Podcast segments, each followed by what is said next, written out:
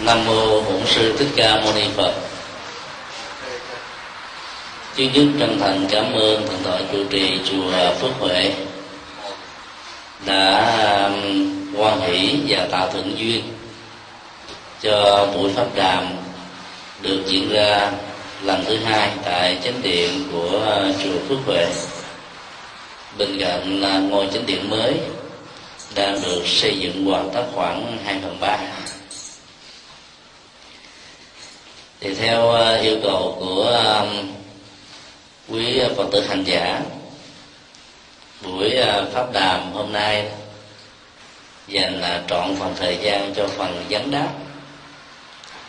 Do đó ờ, rất kính mong quý vị nêu những câu hỏi liên hệ đến tính ứng dụng về lời Phật dạy ở trong sinh hoạt thường nhật và quý vị có thể hỏi bất kỳ câu hỏi gì. Càng lắc léo, càng tốt. Trong à, các bản à, kinh điển đại thừa, các vị bồ tát thường à, phát tâm trở thành đương cơ pháp hội, một khái niệm chỉ cho người, đại diện cho rất nhiều người đang có mặt ở trong hội trường nêu ra những câu hỏi mà theo ờ, bồ tát, gọi là các vị bồ tát này, rất cần thiết cho sự hành trì hoặc là hỗ trợ một cách trực tiếp hay gián tiếp đến ờ, những vấn nạn, những khó khăn, những ờ, trở ngại duyên của tất cả những hành giả khác. Cho nên câu hỏi đó được xem như là câu hỏi đương cơ và giá trị trị liệu từ việc giải đáp đức phật, mang lại cho các hành giả cũng ờ, rất là cao. Do đó ờ, quý vị ờ, có thể hồi tưởng lại những năm tháng đầu tiên khi đến với đạo phật, những thắc mắc, những điều muốn tìm hiểu mà bây giờ quý vị đã được khai thông rồi, có thể hỏi lại để cái có dịp chia sẻ và nó cũng góp phần như là một nhịp cầu giúp cho những người cũng giống như quý vị ở trong tương lai có được điều kiện để à, tham khảo. Thì bây giờ kính mời quý vị nêu ra những câu hỏi.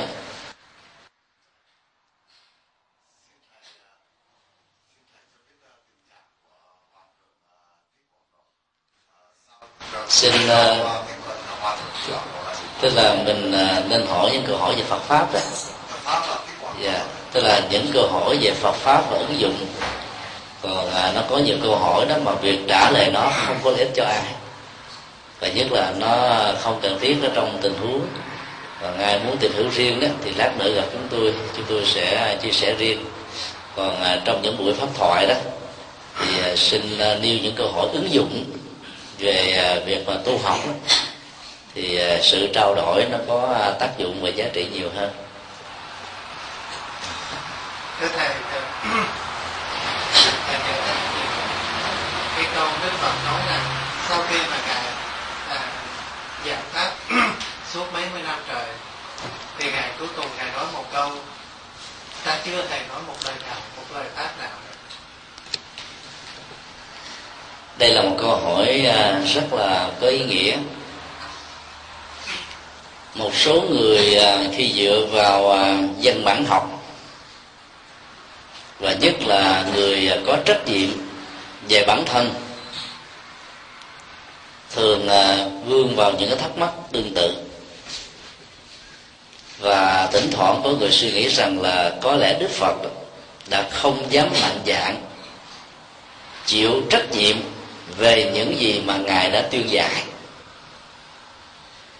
Câu nói đó đó là có một cái hàm ý triết học về việc ứng dụng vô ngã trong tất cả các giá trị khám phá và phát minh.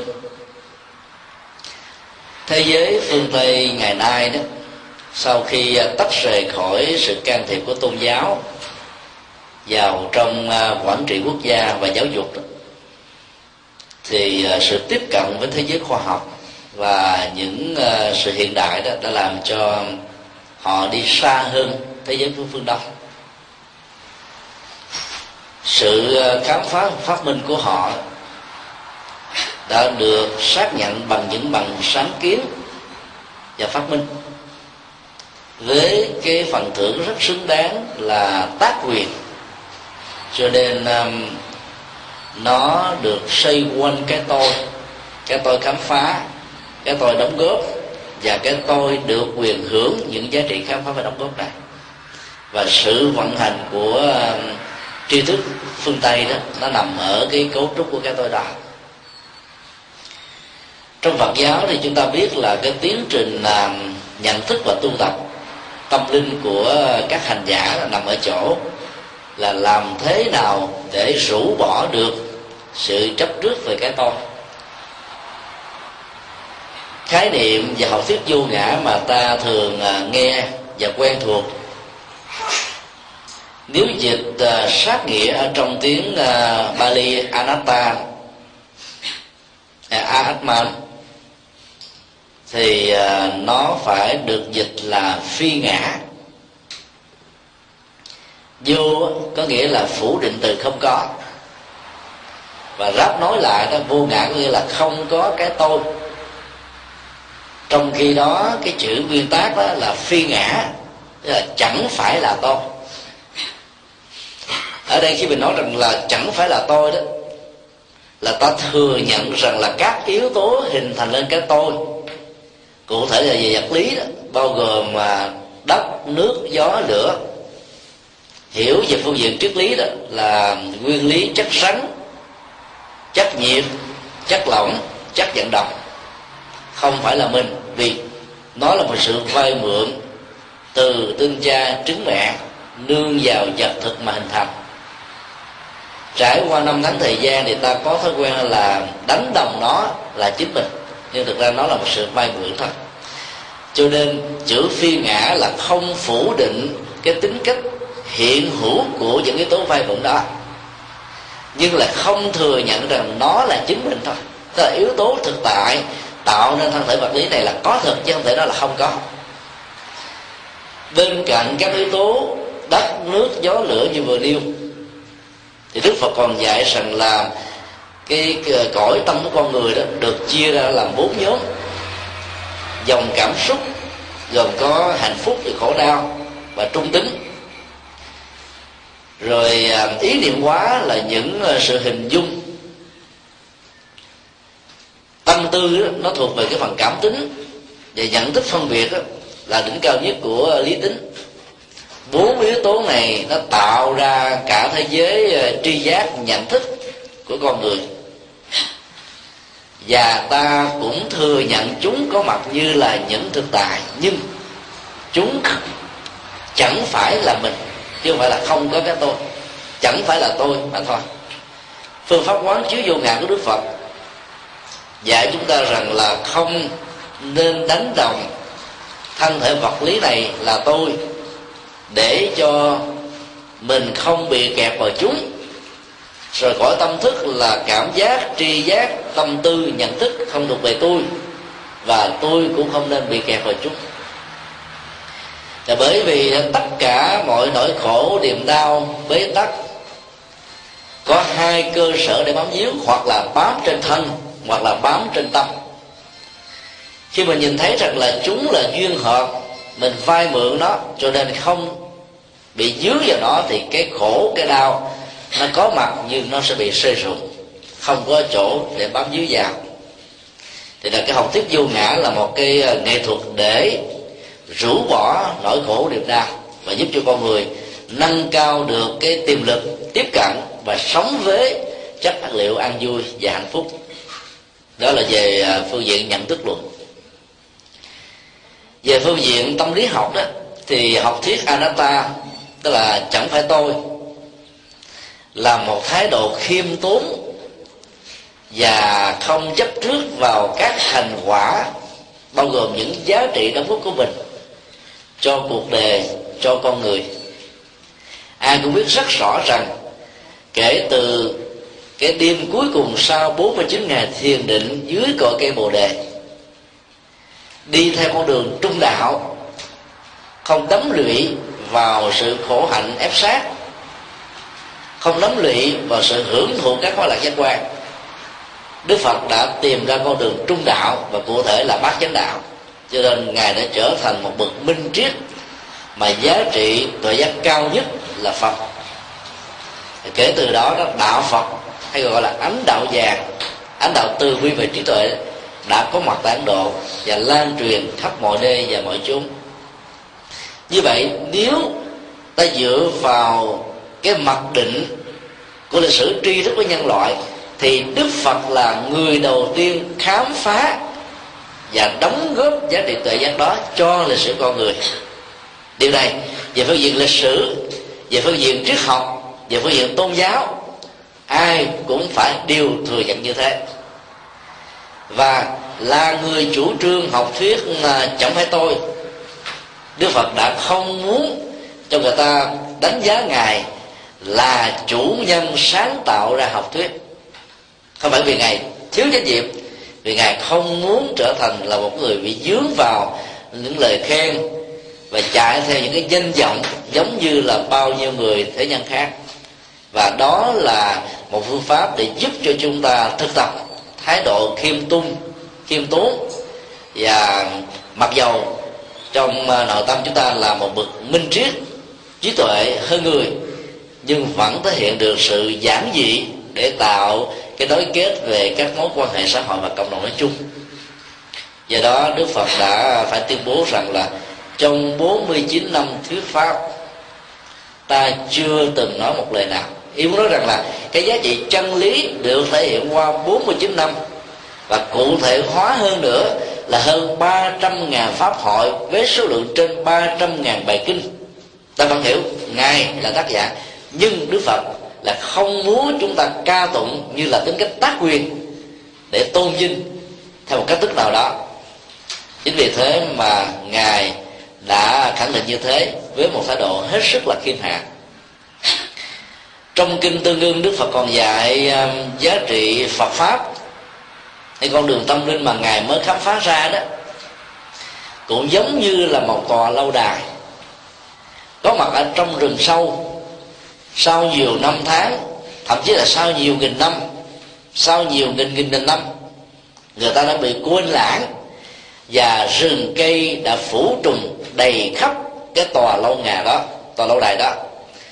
Ngài là người đầu tiên trong lịch sử nhân loại đi lần dò từng bước phá hết tất cả những uh, cỏ bọc bên đường và phát hiện ra ở trong lùm cây đó là một tòa lâu đài của giá trị tâm linh.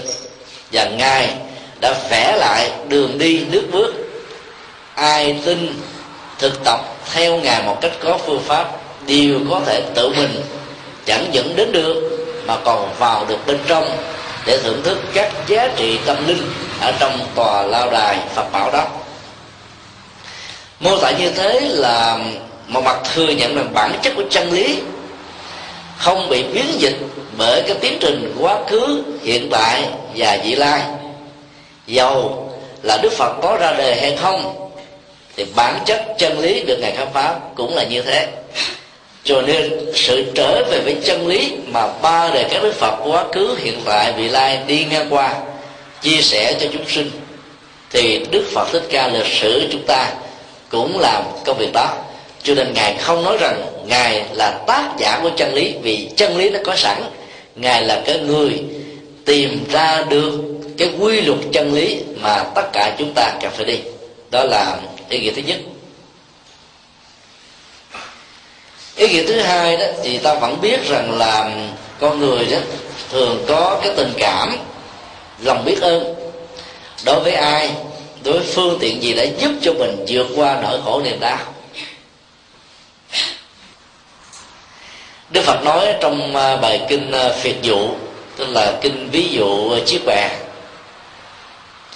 sau khi nương vào chiếc bè nhiều người đã thoát ra khỏi cái cảnh sông ba bão táp và đến được bờ bên kia, tượng trưng cho sự an vui và giải thoát. Mang nơi trước thề đó, có nhiều người ứng xử là đội nó trên đầu mà đi, hoặc là mang nó về bàn thờ trong nhà mà thờ cúng. Hay là tán dương cao tụng nó bằng đủ cách. Đức phật nói sự tôn thờ và biết ơn như vậy đó, không có giá trị. Cho nên ngài dạy, sau khi qua được bến bờ bên kia, sự an toàn đã được đặt rồi. Thì cái điều tốt nhất, thể hiện sự biết ơn đối với chiếc thuyền, không gì khác hơn là hãy thả chiếc thuyền trở về lại bờ bên kia của khổ đau, để cho những người như mình trước đây có cơ hội để đi qua. Chứ không nên qua cầu rút phát, vân vân điều đó đó, nó thể hiện ở chỗ đó bản chất của các pháp môn được sánh ví như một chiếc bè. Hay nói cách khác đó là các pháp môn là một phương tiện, là một con đường hữu hiệu để giúp ta sống được, sống vế, sống tay nghiệm và sống chứng đạt được chân lý. Còn bản thân của pháp môn đó chỉ là một phương tiện, cho nên sẽ là một sự sai lầm nếu ta đánh đồng phương tiện là cứu cách và trong bài kinh viên giác, đức phật đã đưa ra một ánh dụ giống như là ngón tay, chỉ về hướng mặt trăng, ta nương vào ngón tay để thấy mặt trăng ở trên bầu trời. Nhưng có rất nhiều người đó, do vì trên ngón tay này có chiếc cà rá kim cương, hay là những cái vật liệu rất là quý báu, cho nên người ta mãi mê lo nhìn cái kim cương ở trên chiếc ngón tay mà người ta quên nhìn thấy mặt trăng, tượng trưng cho chân lý. Rất nhiều người mãi mê đánh đồng bản chất của pháp môn là cứu cánh. Cho nên đó là bị dướng vào sự chấp pháp và cuối cùng đó là không tiếp cận được với chân lý. Do đó đó, Đức Phật nói rằng là suốt 49 năm, vào ngày nói trên 300.000 bài kinh. Nhưng đừng tưởng các bài kinh này là chân lý của kính mà nó là phương tiện để chúng ta sống thể nghiệm, thể nhập với nó.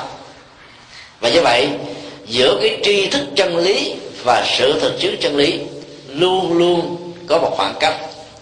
Khoảng cách đó dài hay ngắn, việc rút ngắn nó như thế nào là lệ thuộc hoàn toàn vào thái độ tiêu hóa của chúng ta về Phật pháp. Ta thấy các học đường ngày nay, chẳng hạn như Hoa Kỳ có trên dưới hai chục các bộ môn chẳng hạn như uh, Asian Studies hay là về lịch sử hoặc là triết học trong đó có nhóm Phật học. Và các nhóm Phật học này sau vài năm đào tạo ra các chuyên gia nghiên cứu về Phật pháp việc viết sách về Phật pháp của những học giả và của những sinh viên được đào tạo chánh uy từ các trường lớp và nhóm học như thế. Không thua kém gì bất cứ một người tu nào, thậm chí về tính chuyên môn còn cao hơn. Nhưng sự thực chứng và thể nghiệm, tất cả những điều được học được trong trường lại là một chuyện hoàn toàn khác. Như vậy, giữa tri thức về phật pháp và sự thực chứng đó đó, nó đòi hỏi đến sự thực tập và tiêu hóa giống như chúng ta cần không khí để thở, thực phẩm để ăn, áo quần để mặc và trang sức phẩm để làm đẹp. Nếu ta bỏ rơi và không tuân thủ cái quy luật rằng là việc học hỏi Phật pháp là để sống, và nhờ đó ta có được an vui, hạnh phúc ngay bây giờ và tại đây, thì chúng ta sẽ bị rơi vào tình trạng là biến phương tiện trở thành một cú cánh và đây là một lời nhắn nhủ của đức phật là đừng chấp vào phương tiện. Vì phương tiện chỉ là một chiếc bè. Điều đó cho chúng ta có một tri thức hết sức là khách quan và chủ động là không nên vội tin bất cứ một điều gì chỉ vì điều đó được ghi lại trong kinh điển. Bởi vì trong quá trình biên tập, trải qua vài trăm năm, rất có thể rất nhiều điều đức phật giảng dạy sâu sắc người biên tập nhớ không hết, bị giảm đi, bị mất đi, bị giới hạn đi. Cũng có điều, ngài không có nói, người ta đã thêm thắt vào tất cả tính khả thể về việc tăng thêm hay giảm ít là điều có thể đặt ra. Và do vậy, nếu không dùng tuệ giác để đông đo tính điếm, đâu là giá trị chân lý và đâu là những cái được phát sinh về sau thì con người có thể bị rơi vào hiện tượng là thanh tượng cho nên dẫn đến tình trạng mê tín dị đoan về pháp, mà vốn nó làm cho chúng ta rơi vào sự chấp pháp. Cho nên kết cục ta không hưởng được giá trị an vui và hạnh phúc. Điểm xuất phát này đã làm cho đạo phật khác hoàn toàn với các tôn giáo nhất thần và đa thần nói chung. Ở chỗ đó ta không nên tin theo mà không đặt vấn đề và đức phật đã khuyến khích chúng ta bằng việc thừa nhận rằng một trong năm đặc tính của giáo pháp là đến để mà thấy. Khác hoàn toàn với cách các tôn giáo dạy, đến để mà tin. Chỉ cần giao khoán niềm tin vào chúa, mọi việc được giải quyết. Nhưng trên thực tế, giải quyết vấn đề vẫn là con người, có phương pháp, có tri thức, có hành trì. Do đó đó, đức phật dạy chúng ta đến để chứng kiến như là một người rất khách quan, nhận định đánh giá phân tích về phương diện ứng dụng hành trì để xem giá trị thực của nó ở chỗ nào. Cho đến lúc nào chúng ta thấy rằng nó là con đường cần phải đi và có giá trị, thì ta hãy nên theo. Còn việc bám chấp vào nó như là một thói quen truyền thống, cha mẹ mình là phật tử, thì khi sinh ra, ta trở thành phật tử tính cách phật tử như thế không làm cho chúng ta có chiều sâu để thực hành một cách bền bỉ trong những hoàn cảnh khó khăn mà sự vũ đạo của các tôn giáo khác có thể là một thách đố rất lớn. Do đó đó, ta phải trở về với cái chân lý thể nghiệm hơn là chỉ là chân lý về tri thức. Và do vậy, đức phật phải kêu chúng ta quan trọng ở chỗ là đạt được cái trình độ kinh vô tự còn kinh hữu tự là cái kinh mà phương tiện thôi mới bắt đầu ai cũng phải nương vào hữu tự để hiểu để hành. Sau khi đạt trình độ đó rồi đó thì phải buông sự chấp trước đó kết quả đạt được mới cao. Cũng giống như một tòa nhà có nhiều tầng. Mỗi một tầng đó có nhiều cái, cái uh, bậc thang.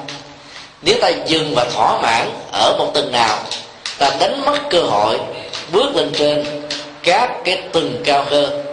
Và do đó, ta buộc phải được khích lệ là hãy bỏ quên, bỏ qua các cái bậc thang bên dưới thì ta mới có thể đi đến được cái bậc thang cuối cùng để có mặt ở trong cái tầng cao nhất. Và tuệ giác tức là con đường tâm linh cũng như thế. Cho nên câu nói, suốt 49 năm thuyết pháp, ta chưa từng nói một lời nào về phương diện này. Có nghĩa là ta đừng nên chấp vào phương tiện.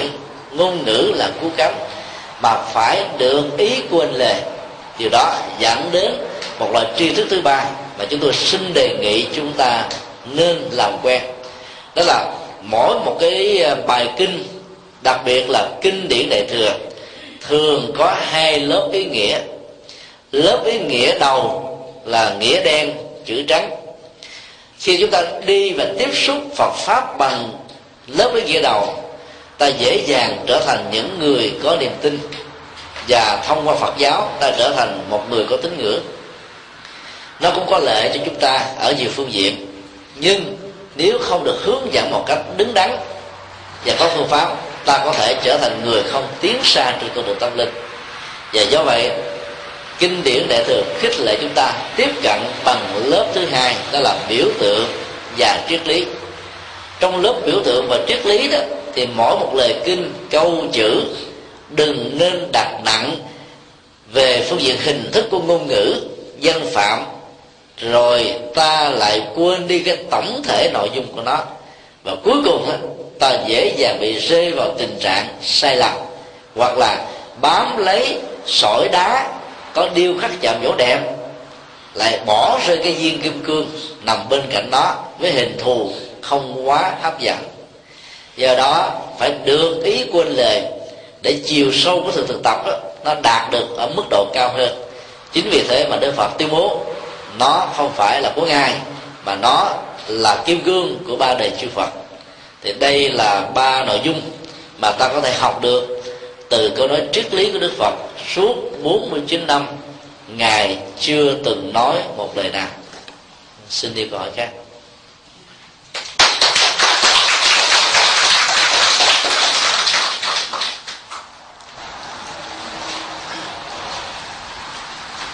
Dạ, con thường nghe nói rằng con người sinh ra là do nguyện lực tái sinh là nghiệp lực tái sinh, thì con nghĩ rằng khi qua đời cũng do nghiệp lực hay là nguyện lực.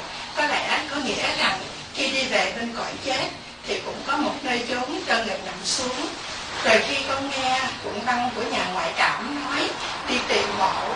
Rồi cái sự đối thoại với cái linh hồn thì con con nghe như vậy thì con cũng hiểu là như cái linh hồn đó muốn trở về nguyên quán thì con lại bị mâu thuẫn cái người nằm xuống đi về đâu, không lẽ cái ngôi mộ đó là cái nhà của người nằm xuống như sao? Xin thầy cho con một cái sự rõ ràng. Cảm ơn câu hỏi đã đặt ra. Và câu hỏi liên hệ đến à, hai khái niệm rất là chuyên môn trong Phật giáo, đó là nghiệp lực và quyền lực. Nghiệp lực đó là sự dắt dẫn như là một cái à, năng lực rất mạnh đưa con người và các chúng sinh vào trong quỹ đạo của nhân quả, mà sự cưỡng lại nó đó, khó có thi thực hiện một cách thành công. Con người đã có một thói quen sống với bản năng, nó có là một phần của nghiệp lực. Rồi thông qua quá trình giáo dục, ảnh hưởng đến văn hóa của một dân tộc mà ta có mặt như là một hữu thể đó, thì con người lại bị chối buộc bởi phong tục tập quán và nó tạo thành cái cá tánh hay nhân phẩm của chính mình. Cái đó, nó được gọi là nghiệp văn hóa hay là nghiệp tập thể của một quốc gia, một dân tộc. Bên cạnh cái ảnh hưởng tập thể đó, mỗi người có một số mẫu số chung. Thì nó còn có những mẫu số riêng, đó là nghiệp riêng. Về những cái tình huống mà ta trở thành người khác với những người thân, thậm chí là người song sinh hay là sinh ba với mình như vậy là bản chất của tất cả các loại hành vi khi được thực hiện dầu là một cách có ý thức hay là vô thức, nó vẫn theo đuổi ta như là một phản ứng tất yếu của nhân quả. Thì trong cái quá trình sống, từ nghề nghiệp cho đến hành động, thói quen và việc làm, nghiệp dẫn dắt ta đi ở trong tiến trình của sanh tử và luân hồi. Và phần lớn chúng ta rơi vào quỹ đạo đó. Ví dụ là một nhà giáo có lương tri, có đạo đức dầu trong hoàn cảnh rất khó khăn, tiền lương không đủ để chi tiêu, vì yêu nghề, vì muốn truyền trao tri thức, chân chính cho các thế hệ đàn em và con cháu của mình. Rất nhiều người ở Việt Nam sau năm 75 đã chọn đi cái con đường mà đôi lúc nhiều người nói đó là con đường rất bạc bẽo và đi theo như vậy, nó không phải là là một cái ờ, cái nghiệp lực, mà nó là một cái quyền lực để truyền trao tri thức cho những người khác bằng tất cả tấm lòng và niềm hạnh phúc lớn nhất của nó. Nhưng cũng có một số người lấy đó như là một cái nghề để mà sống. Cái nghề đó có thể giúp cho họ có thể làm giàu, và thậm chí có thể giàu hơn một số nghề khác đối với là các lĩnh vực mà họ không phải là chuyên môn như vậy là trong mỗi một vấn đề đó, ta có hai khuynh hướng để tiếp cận. Một hướng là ta chạy theo cái bản năng, sự dắt dẫn như một thói quen, và nó là nghiệp đưa ta đi vào. Còn một bên á, ta phát nguyện, ta có một cái thao thức, ta muốn đóng góp, và giá trị của sự đóng góp đó cao lớn hơn nhiều. Cho nên á, ta tình nguyện bỏ những cái hấp dẫn hơn để chọn con đường mà theo mình tính giá trị nó cao hơn. Nhưng về những cái quyền lợi kinh tế và sự thuận lợi khác đó, nó không bằng. Thì cái đó được gọi là quyền lực.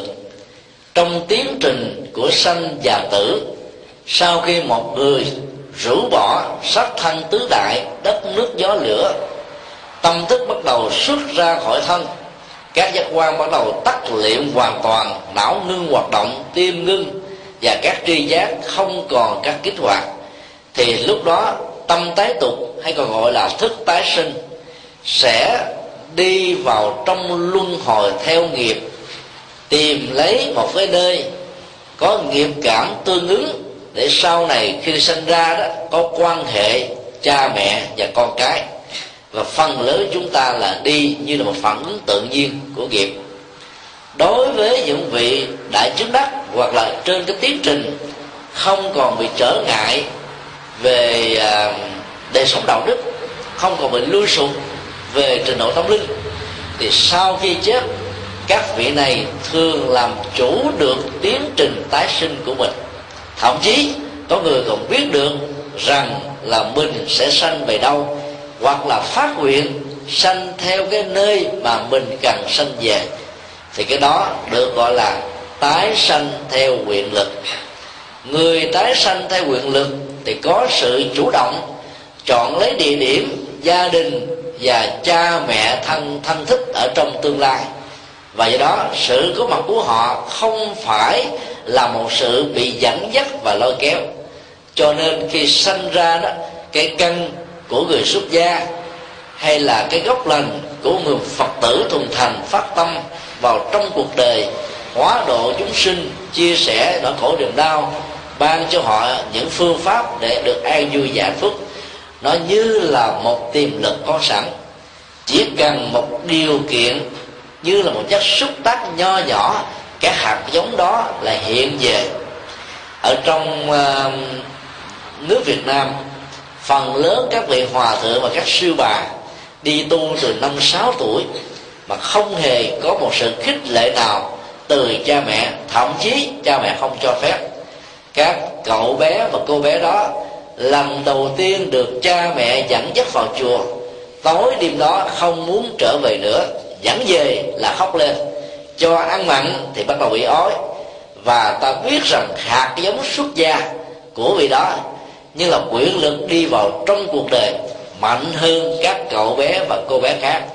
Cho nên hạt giống đó cần được nuôi dưỡng và nếu đặt trong quỹ đạo của tâm linh người đó sẽ tiến xa hơn những người khác, bắt đầu phát nguyện tu ở trong cái kiếp sống hiện tại này. Như vậy là đi tái sanh bằng nguyện lực. Ta làm chủ được vận mệnh. Và các hạt giống cũ đó, nó không dễ dàng bị mất đi. Dầu trong nghịch cảnh, nó vẫn được phát triển. Còn nếu gặp được thuận cảnh, sự phát triển sẽ gia tăng gấp bội còn đối với người đi theo nghiệp lực vào trong tiến trình của tái sanh, họ bị dắt dẫn và hầu như không làm chủ được cái tình trạng tái sinh của mình. Đó là hai khái niệm và sự khác nhau. Và vấn đề đặt ra là tại sao lại có những người đi mà không xong, vẫn còn lẳng quẩn như là sự mô tả của một số nhà ngoại cảm. Thứ nhất phải xác định rằng sự phát hiện của các nhà ngoại cảm về các à, thi thể vật lý sau khi cái chết hoặc là bị mất tích mà người ta đã không tìm ra được bởi những lý do chiến tranh và loạn lạc. Sự tái hội ngộ giữa người sống và kẻ chết trong tình huống này có một phần hỗ trợ rất lớn của các hương linh. Các nhà ngoại cảm đã dựa vào tấm hình mà tấm hình vật lý đó nó có một cái trường sinh học tỏ ra xung quanh nương vào cái trường sinh học, tỏ ra xung quanh đó các hương linh tìm kiếm cái trường sinh học tương tự để xác định rằng là thi thể của người đó đang tồn tại ở chỗ nào, dưới mặt đất. Và có một số tình huống, các hương linh đã chỉ bảo vì họ quen biết với cái người quá cố đang được tìm kiếm này. Nhờ sự chỉ điểm đó mà các nhà ngoại cảm đã phát hiện ra nơi chốn của họ đang ở. Dĩ nhiên là phải dựa vào những mô tả mà chỉ có người trong cuộc, tức là con cháu, thân bằng, quyến thuộc. Khi còn sống, có những kinh nghiệm gì, có những cái kỷ niệm gì, hết sức là là đặc biệt với cái người quá cố. Hoặc là người quá cố đó mang theo những cái vật tùy tán, hay là chết, có những vật tùy tán nó có mặt, thì họ sẽ nhắc lại những người thân lấy đó là một bằng chứng để xác định rằng cái hài cốt đang nằm dưới lòng đất đó là của họ, chứ không phải là của một người nào khác. Những kinh nghiệm đặc tả đó cho phép ta tin rằng sự phát hiện của những nhà ngoại cảm chân chính là một sự thật. Thông qua sự phát hiện đó, ta có thể đi đến một kết luận rằng là có một số hương linh sau khi chết chưa được qua đời, xin lỗi, chưa được tế sinh, vì họ còn chấp trước vào gia tài, sự nghiệp tình cảm, tình yêu, sự uất hận quan ức dân dân và từ đó không thừa nhận cái chết dù có ờ, hài lòng hay không hài lòng là một sự thật. Cho nên họ có khuynh hướng là lãng quẩn ở cái nơi cái chết được diễn ra. Kết quả là có một số hương linh tồn tại dài ba ngày, dài ba tháng, dài ba năm, dài ba chục năm, dài ba trăm năm, thậm chí dài ngàn năm là chuyện thường. Vấn đề ở chỗ đó là chừng nào họ rũ bỏ được sự chấp trước, thì tiến trình tái sanh theo nghiệp đó, nó mới được diễn ra một cách dứt khoát. Còn mà không đó, cái cưỡng của họ sẽ làm cho tiến trình tái sanh bị quản lại trong một thời gian nhất định nào đó. Và sự quản lại như thế, được kinh điển nhà Phật gọi là một thế giới thân trung ấm. Nói theo ngôn ngữ kinh điển đại thừa còn nói theo kinh điển truyền thống, đó là cảnh giới ngạ quỷ. Ma và quỷ trong dân học phật giáo không phải là những đối tượng đáng sợ, vì họ không hãm hại, không làm thương tổn con người như các phim ảnh và dân học của ma về ma. Đã cho chúng ta biết rất là khủng bố và đáng sợ họ là đối tượng rất đáng tội nghiệp vì chấp trước cho nên chưa được tái sinh. Do đó, khi gặp các hiện tượng như trên, ta nên tổ chức lễ cầu siêu để giúp cho họ rũ bỏ sự chấp trước ra đi một cách được an nhàn, nhẹ thạnh thoải mái và thảnh thơi. Như vậy, bản chất của các hương linh tồn tại với tính thời gian dài hay ngắn là lệ thuộc vào sự chấp trước. Hoàn toàn không ngược lại với các cảnh giới mà đức phật đã nêu ra trong kinh, đặc biệt là cảnh giới ngạ quỷ. Như vậy, nói tóm lại, người tái sanh theo nguyện lực nếu bị ức chế và nuối tiếc, có thể trải qua một giai đoạn trung chuyển là ngạ quỷ. Còn người tái sanh theo nguyện lực thì không thể nào có giai đoạn trung chuyển đó vì họ làm chủ được sự ra đi và có mặt mình trong bào thai của một người mẹ, để trở thành là một người con trong một gia đình, mà sự lớn lên của họ trong gia đình với bối cảnh văn hóa đó, họ sẽ trở thành là một người hữu ích cho nhân quần và xã hội nói chung. Người thực tập theo Phật pháp làm thế nào trong suốt quá trình có mặt, sống được an, để ta có một thành quả là chết được an lành. Từ đó ta có một cảnh giới tái sanh như ý muốn. Dầu chưa đạt được trình độ là tái sanh theo nguyện lực, nhưng chí ít khi ta tái sanh bị cái nghiệp lực dẫn dắt, ta vẫn có được một cái cảnh giới tái sanh an lành. Với tư cách là một con người đầy đủ các giác quan, trong một xã hội không có chiến tranh, không có khủng bố, không có ờ, lường gạt, mà mọi người thương yêu nhau giúp đỡ nhau để phát triển. Và do đó, ta hưởng được các phước báo ở hiện đời. Và thông qua đó, chia sẻ phước báo của mình với những mảnh đời bất hạnh khác. Và đây là kết quả của sự thực tập. Mặc dầu sự tái sanh đó là do nghiệp lực dẫn dắt. Xin điều câu hỏi khác.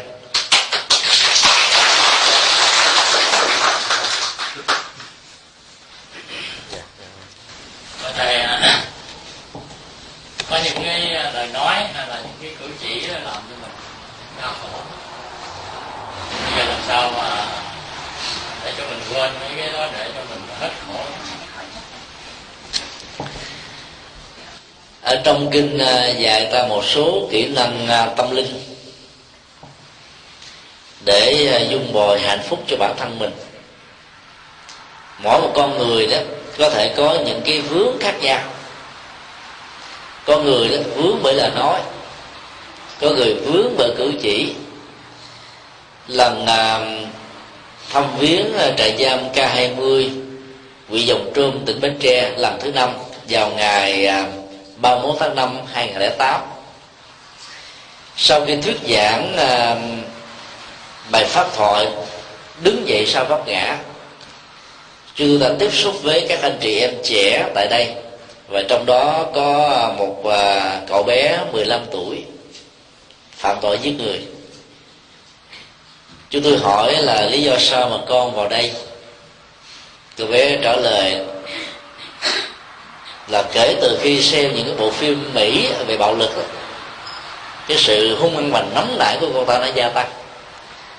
Cho nên vào trong trường học đó thì thấy mấy đứa bạn đó cái gương mặt nó nó chảnh chảnh lên thấy nó tức khí quá cho nên à, khi ra khỏi trường đó cô ta theo sự à, à đua đòi cho nên là mua các loại dao thái lan. Và gặp cái người mà tạo cho ta cô ta tức khí bởi cái gương mặt ánh mắt hành động. Người ta lùi một cái cái người đó chết tươi. Rồi kết quả là bị đưa về trong trại giam với bản án là 20 năm tù. Thì à, trong mỗi một cái con người Đức Phật nói là nó chứa sẵn các hạt giống của bạo động, của giết chóc, của hận thù. Và bên cạnh đó cũng có rất nhiều cái hạt giống của từ bi, của tình thương, của hỷ xã của tha thứ, của độ lượng của bao dung. Các loại hạt giống này đó, nó luôn luôn tồn tại theo một cái cách thức là loại trừ lẫn nhau. Môi trường, điều kiện, hoàn cảnh, giáo dục, phong tục, tập quán, đối tượng giao tế và cái cách thức giao tế nó ảnh hưởng trực tiếp đến tâm của chúng ta rất nhiều. Và khi mà mình đánh mất sự làm chủ của tâm đó, thì cái hành động của người khác có thể tạo ra chúng ta một sự tức khí, tức là lòng sân, và ta cảm thấy là khó chịu vô cùng. Nhất là khi ta phát hiện ra là cái sự chảnh hay là cái khó chịu của người kia đó là cố tình nhắm về bên phía mình, và mình được xem như là nạn nhân trong tình huống này.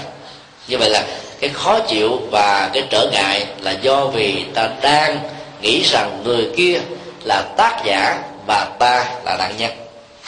Trong tình huống đó, đức phật dạy chúng ta phương pháp quán không tác giả và không thọ giả. Không tác giả là một cái nghệ thuật hình dung và ghi nhận rằng cái người mang lại các hành động không như ý đối với mình là hoàn toàn vô tình. Mặc dầu ta biết rất rõ người đó cố tình chọc kệ bánh xe, pha đám làm cho mình bị trở ngại, mất mặt, hoặc là du khống du quan giáo họa rất nhiều các hành động tiêu cực khác. Nhưng ta vẫn nghĩ rằng người đó không phải là tác giả và đây là một cái nghệ thuật thực tập vô ngã rất là hữu hiệu. Nói như thế, thực tập như thế, hình dung như thế, không có nghĩa là ta tiêu cực, không dám đối diện với sự thật đang diễn ra. Mà ta biết rất rõ, theo lời Phật dạy, con người không phải là kẻ thù của con người. Lòng tham, lòng sân, lòng si chính là kẻ thù đích thực.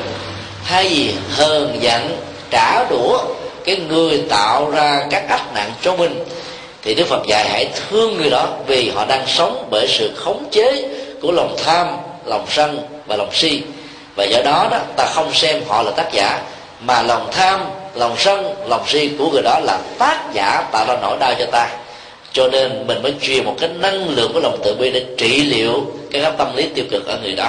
Nếu ta có thể làm còn không làm được, ta vẫn nghĩ rằng họ không phải là tác giả giàu trên thực tế, họ là. Phương pháp và thực tập vô ngã thứ hai về phương diện tâm lý là quán không thọ giả. Nghĩa là không nên ghi nhận và đánh giá rằng mình là nạn nhân của hành động phi pháp. Hành động thương tổn của tha nhân đối với chúng ta.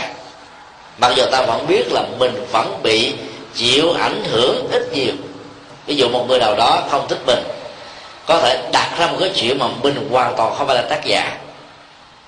Và rất nhiều người nhẹ dạ cả tin khi nghe loan truyền một cái tin thất thiệt như thế họ mới suy luận theo dân gian thiếu phương pháp rằng nếu không có lửa làm sao có khối, cho nên chắc chắn rằng ông a và a đó phải là người xấu. Mới có cái người viết thơ nạch danh đăng ở trên báo truyền qua những phương tiện truyền thông, rải truyền đơn, hoặc là thả trong các email đăng tải trên các website, vân vân và vân vân. Và có nhiều người mới suy luận, nếu người đó có làm, tại sao nhiều người phê bình chỉ trích người đó như thế? Chắc chắn nó phải có một quy do nào. Thì từ những cái suy luận như thế, những người không phải là tác giả lại được hiểu là tác nhân. Cho nên đó ta cảm thấy rằng là mình nên thực tập. Mình không phải là nạn nhân của sự du khống để ta không giữ nỗi đau đó với mình một cách lâu dài. Trong phương diện trị liệu tâm lý đó, đức phật nêu ra trong kinh trung bộ, như là một người bị mũi tên bắn xuyên qua. Phản ứng của người đó có thể rất là khác nhau. Có người, trước khi trị liệu, hỏi những người thân, ai là tác giả bắn cái mũi tên này vào tôi. Câu hỏi kế tiếp, lý do nào, động cơ nào mà tôi bị người đó hãm hại hoặc người đó hãm hại tôi? Phương tiện gì, phương pháp nào, cách thức nào, ai ủng hộ, ai đồng tình, ai sử dụng, người đó đã làm chuyện đó. Và tất cả những ảnh hưởng của việc đó đối với tôi là như thế nào? Có thể còn có hàng trăm, hàng dài trăm các câu hỏi khác nữa đức phật nói, ai ứng xử như thế là thiếu khôn ngoan. Bởi vì người đó có thể chết trước khi các dịch vụ y khoa được chu cấp. Do đó, tốt nhất trong tình huống của một người bị thương là ta đừng nên chán nản, hấp dẫn trước cái nỗi đau đang diễn ra đối với mình, mà hãy nỗ lực để tìm lấy sự sống. Đó là ta phải chấp nhận các dịch vụ y tế ta phải truy hô lên để cầu cứu nhằm giúp cho mình vượt qua được cái gian khó. Sau khi lành bệnh rồi, ta muốn cái truy đi nữa, thì cũng được, hoặc không truy cũng không sao. Còn ngay thời điểm đó mà đòi phải truy ra ai là tác giả thì mới chấp nhận sự trị liệu, thì có lẽ ta sẽ bỏ đề. Thì tương tự như thế, khi mình chấp nhận rằng mình là nạn nhân, thì nỗi khổ và niềm đau sẽ đeo đuổi mình lâu dài và nó có cơ hội được hâm nóng lần thứ hai, thứ ba, thứ tư cho đến vài chục, vài trăm nghìn lần. Do đó, khi mà bị một hành động của một người nào đó cố ý hay vô tình làm thương tổn, thì ta phải quán chiếu vô ngã rằng, tôi không phải là nạn nhân của chủ nghĩa, của khuynh hướng, của con người đó ở trong một giai đoạn đó, trong bối cảnh đó. Vì vậy, nỗi đau mặc dù đang hiện hữu là một thực tại nhưng không có cơ sở bám víu trên thân ta. Đây là cách trị liệu tâm lý rất tốt. Ta rất sáng suốt nhưng ta không phản ứng với lòng sân. Vì nhân quả sẽ quyết định đối với các hành vi tốt và xấu của thai nhân dành cho mình. Đây là cái cách trị liệu rất tốt mà ta nên thực tập. Còn đối với những cái lời nói mà gây thương tổn đó, thì trong kinh đức phật dạy chúng ta quán chiếu ba hình ảnh thứ nhất, ta hãy xem khi có một người nào đó nỗ lực dùng một cây cọ thật là to, phết màu vào, vẽ và họa chữ ở trên con nước và con sông, thì ta thử quan sát. Kết quả là chữ, hình và bất cứ cái gì muốn và đang được nỗ lực vẽ trên đó không còn lại gì cả. Đức phật dạy là nên thực tập như thế. Đừng để cho nỗi đau dễ phết ở trên tâm của mình. Và hãy xem tâm là một dòng chảy. Khi để cho tâm là một dòng chảy và quán chiếu thực tập như thế, thì không có nỗi đau nào bám ở trên nước được. Cũng có rất nhiều người có thói quen tâm lý, giận đó, rồi vui đó, nhớ đó, rồi quên đó thì tình trạng này đức phật sánh ví như là một bãi cát ở trên bờ biển. Có rất nhiều người nỗ lực tạo ra hình thù của lâu đài, người và các sự vật khác nhau. Chỉ có một cái cơn gió thổi qua, mặt nước biển bị trao động, tạo ra thành sóng và đẩy mạnh vào trong bờ. Tất cả các đó trở về với nguyên ủy của nó, nghĩa là các lâu đài hình tượng mà ta dựng nên các chữ nghĩa mà ta vẽ lên, viết lên trên mặt cát, nó không còn nữa. Hoặc là ta đang ở sa mạc, vẽ một chữ thật là to, một cơn gió lốc thổi qua, phủ trùng lên hết trên đó. Thì như vậy, có nhiều người nếu chưa thực tập được một cách sốt ráo như là quán tâm mình là nước, thì cũng nên quán rằng tâm mình là bãi cát sa mạc, hay là bãi cát trên bờ biển. Dẫn nó có đó rồi hãy nên quên nó đừng nên giữ lâu, vì giữ lâu là không tốt. Tình trạng thứ ba, có rất nhiều người nhớ dai, nhớ dài. Ngày qua chúng tôi đã nói là dẫn đến tình trạng là nhớ dở.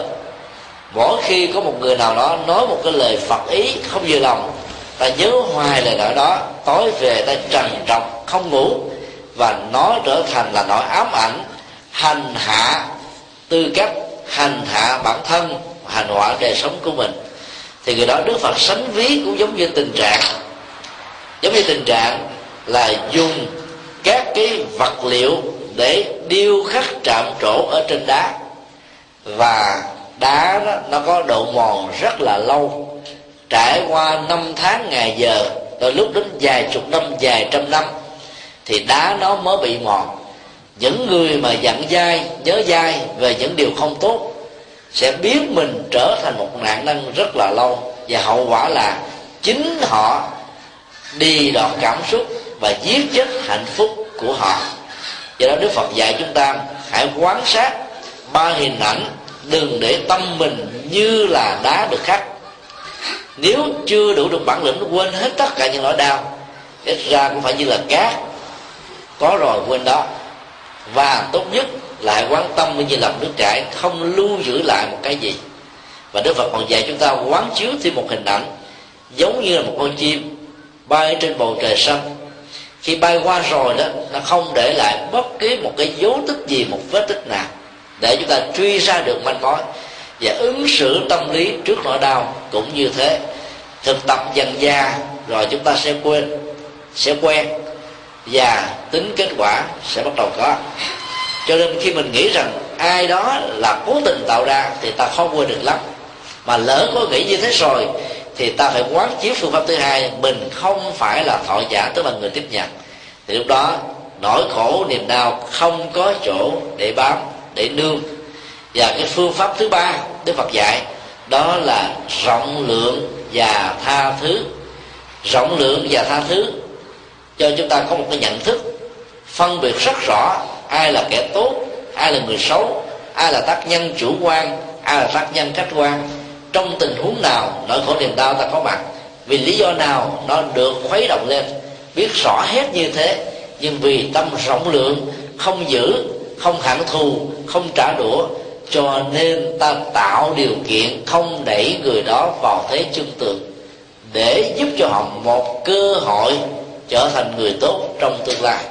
Và ứng xử như thế, ta xem những điều chướng tai gây mắt là chuyện rất nhỏ, chứ không phải là chuyện quá lớn đối với mình.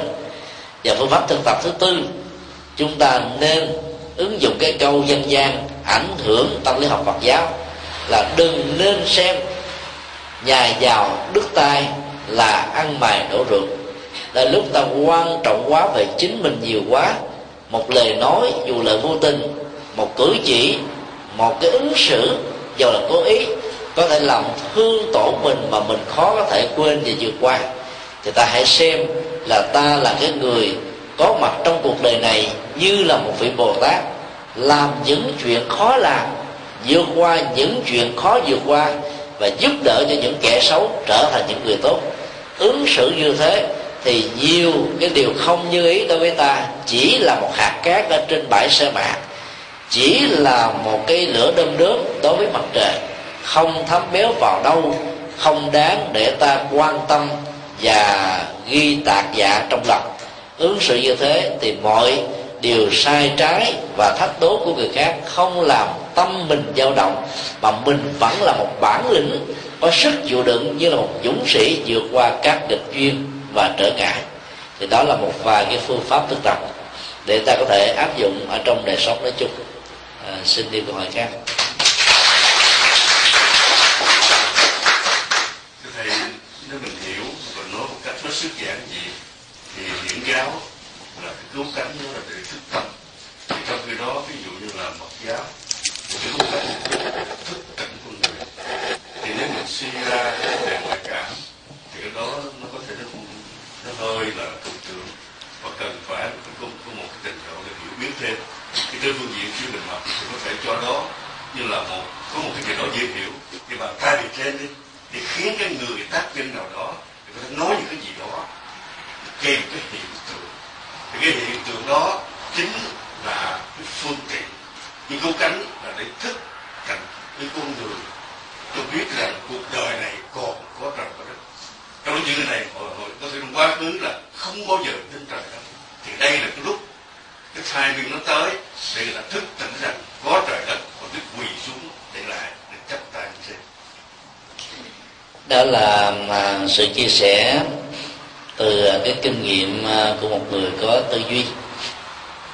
Cái cái tính năng giáo dục của hiện tượng ngoại cảm đó nó không chỉ đơn thuần để giúp cho con người tin là có trời đất. Việc tin có trời đất á, đôi lúc nó, nó dẫn đến những cái mê tín dị đoan trời là thủy tổ của loài người và nhận vật. Và cái đó là, là niềm tin theo học thức duyên cửa nhà Phật đó là một chiều và cực đoan. Cái trọng tâm của um, việc mà chấp nhận uh, hiện tượng ngoại cảm không phải là siêu hình học mà là một cái chủ nghĩa hiện thực đó nó nằm ở chỗ là đánh thức rất nhiều người không có niềm tin về nhân quả. Và kiếp sau phải tin vào đây là một sự thật. Ta biết là tại Việt Nam trong vòng mấy chục năm qua, trên dưới 30 năm, số lượng các nhà ngoại cảm là khoảng gần 100 nhà. Trong số đó có khoảng ờ, năm sáu vị là xuất chúng. Có luôn cả hai năng lực là thấu thính và thấu thị. Nhờ cái năng lực thấu tính và thấu thị đó đó, họ có thể nhìn thấy và chứng minh cho chúng ta bằng khoa học chứ không phải chứng minh bằng cái hiện tượng siêu hình. Là họ nói cho chúng ta biết là ở dưới mặt đất, ví dụ như bên cạnh chùa, cách mấy mét, đào xuống sâu hai mét rưỡi hay là ba mét, chính xác từ ly từ tí là có một cái hài cốt đang nằm chỗ đó. Cái hài cốt đó là còn có theo các vật tùy tán, ví dụ cái ống tẩu chẳng hạn hay là một cái lược cái châm cài, một cái vật liệu gì đó mà nó không bị tan rã qua quá trình thời gian chôn cất.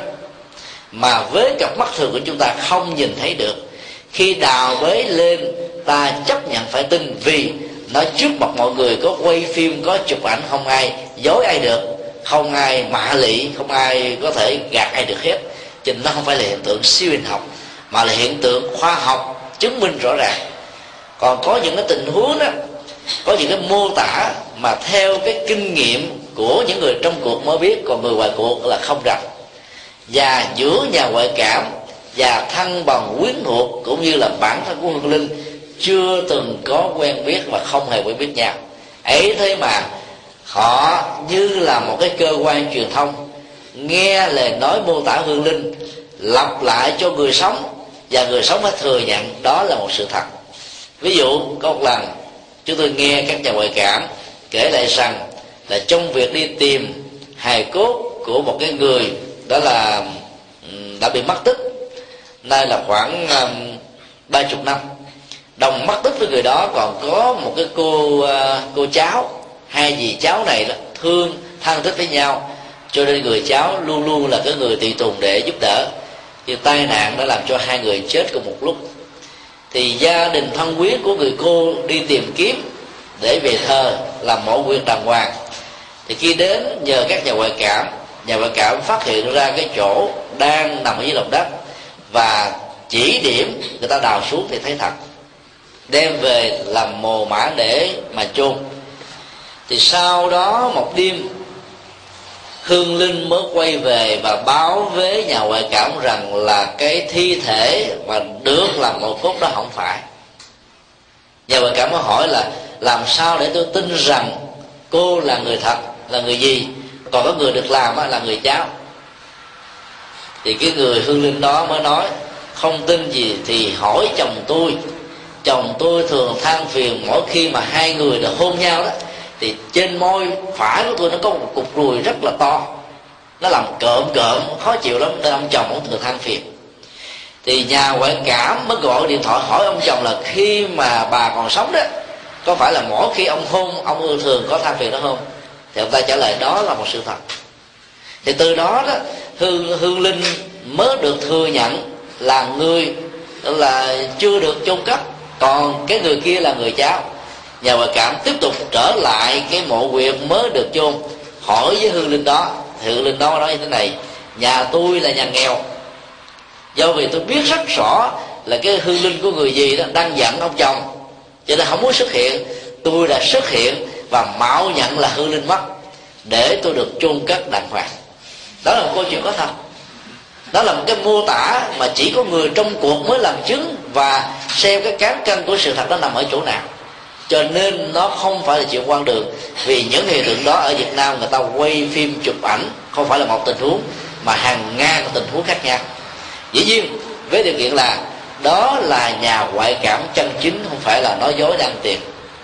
Và làm không phải vì mục đích để mà cầu danh hay là lễ lộc nào cả, thì cái độ chuẩn xác nó mới được đảm bảo ở mức độ khá cao. Vấn đề, rất nhiều người phật tử thắc mắc ngạc nhiên và không muốn chấp nhận hiện tượng ngoại cảm, vì nghĩ rằng nó chưa được đề cập trước đây. Bằng cái ngôn ngữ chính thức ở trong kinh điển, cho nên có hoài nghi rằng là nó có thể truyền bá mê tín và dị đoan. Câu trả lời từ phật học trong kinh điển bali đến kinh điển đại thừa, các hiện tượng như thế không có gì mâu thuẫn với kinh điển của nhà phật nói chung, và những người tồn tại là do vì chấp trước cho nên có mặt với hình thức là ngạ quỷ. Mà đức phật đã nói, đó là một cảnh giới của đời sống sau khi con người qua đời. Sự khác biệt căn bản giữa một nhà ngoại cảm và nhà tâm linh phật giáo nằm ở chỗ, nhà ngoại cảm chỉ làm được công việc đơn thuần là phát hiện ra thi thể của hương linh đang nằm chỗ nào ở dưới lòng đất và giúp cho người thân tái hội ngộ được để chôn các mồ mã thờ phượng một cách đàng hoàng đứng đắn vì có rất nhiều con hiếu thảo khi phát hiện ra cha mẹ của mình mất tích mà suốt mấy chục năm không tìm kiếm được, lòng họ cảm thấy nó sai sức và nó dần xé lương tâm vô cùng. Tối ngủ không yên, ăn không ngon. Cho nên khi mà gặp được thi thể hài cốt của cha mẹ, họ mới cảm thấy rằng lòng hiếu thảo của mình đã được làm xong cho nên các nhà ngoại cảm giúp cho họ được một phần. Còn đối với nhà tâm linh cầu siêu của phật giáo đó, thì chuyện tìm được hài cốt hay không được hài cốt không quan trọng gì cả. Có thì tốt, không có thì cũng không sao.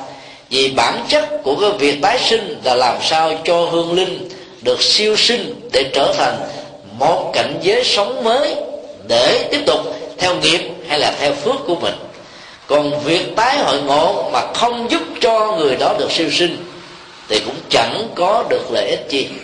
Thậm chí, thỉnh thoảng có thể tạo ra một cái nghịch cảnh cho hương linh đó, tiếc nuối bám víu vào nhiều hơn nữa. Cho nên cái giới hạn của nhà ngoại cảm là phát hiện ra, chứ không trị liệu sự phát hiện ra như thế nào. Vì sự phát hiện ra, phần lớn cho thấy những hư linh đó chưa được siêu.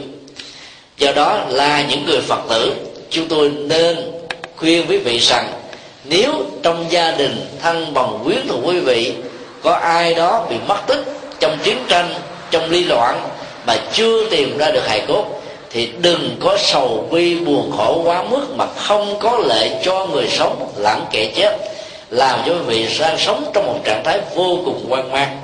Nếu không có một dấu hiệu gì cho thấy rằng người đó chưa được siêu, thì ta cứ an lòng nghĩ rằng người đó đã được tái sanh rồi các dấu hiệu cho ta thấy là họ chưa được tái sinh. Đó là sự hiện về. Báo mộng không phải là một người, mà nhiều người ở trong thân quý của chúng ta. Trong tình huống họ không hề thương tưởng nghĩ về, mà họ buộc phải bị gặp. Đối chiếu các sự kiện đó, tình cờ trùng khớp với nhau, ta biết chắc rằng người thân chưa được siêu sinh đó đang nhờ vả sự giúp đỡ của chúng ta thì lúc đó hãy thỉnh mời các nhà sư, các sư cô có kinh nghiệm tâm linh trong các khóa lễ cầu siêu để giúp cho hương linh được siêu sinh và thoát quá đây chính là cái quan tâm hàng lầu của người phật tử nói chung, chứ không phải là tìm kiếm ra được các tro cốt. Ngay cả trong truyền thống ngày xưa của đức phật, sau khi một người qua đời là thiêu thiêu xong, rải sông và biển để cho thân thể vật lý này không còn là bất cứ cái gì để người ta bám víu và chấp vào. Vì có người thường có khuynh hướng, đánh đồng thân thể này là tôi, vì nó có mặt với mình suốt bao nhiêu năm ở trong cuộc đời. Sau khi có người chết, thân thể này được tồn tại bằng một cái thi thể, ta tiếp tục đánh đồng là tôi. Nếu thi thể đó được thiêu, ta đánh đồng cho cốt đó là tôi nếu thi thể đó được rải hết xong hoặc là chôn dưới đồng đất, là phân bón cho các cây, thì có người vẫn còn có khuynh hướng bám víu vào cái di ảnh và những cái kỷ niệm vật là tôi hay là sở hữu của tôi. Cho nên thời xưa, đức phật dạy ta cái cách thức không tạo bất cứ một cái cơ hội nào, điều kiện gì cho hương linh có thể bám víu vào. Tuy nhiên, chúng ta cũng phải nên hiểu một điều không phải hương linh nào sau khi chết cũng bám díu vào. Nó tùy theo thái độ tâm lý của hương linh đó. Cho nên ta cũng đừng quá lo lắng mà không có lệ cho mình và cho người qua cố. Nói tốt lại, nếu không có những dữ liệu chân chính để xác định rằng họ chưa được siêu, thì ta hãy an tâm rằng họ đã siêu rồi. Còn phát hiện thì ta làm lễ cầu siêu để giúp cho được siêu sinh thoát quá cho nên cái việc quan trọng là giúp cho họ không tồn tại dưới cảnh giới ngạ quỷ, chứ không quan trọng ở chỗ là ta tìm ra được hài cốt như sự phát hiện của các nhà ngoại cảm nói chung. Đây là điểm khác biệt căn bản giữa nhà ngoại cảm và nhà cầu siêu của phật giáo. Xin đi câu hỏi khác.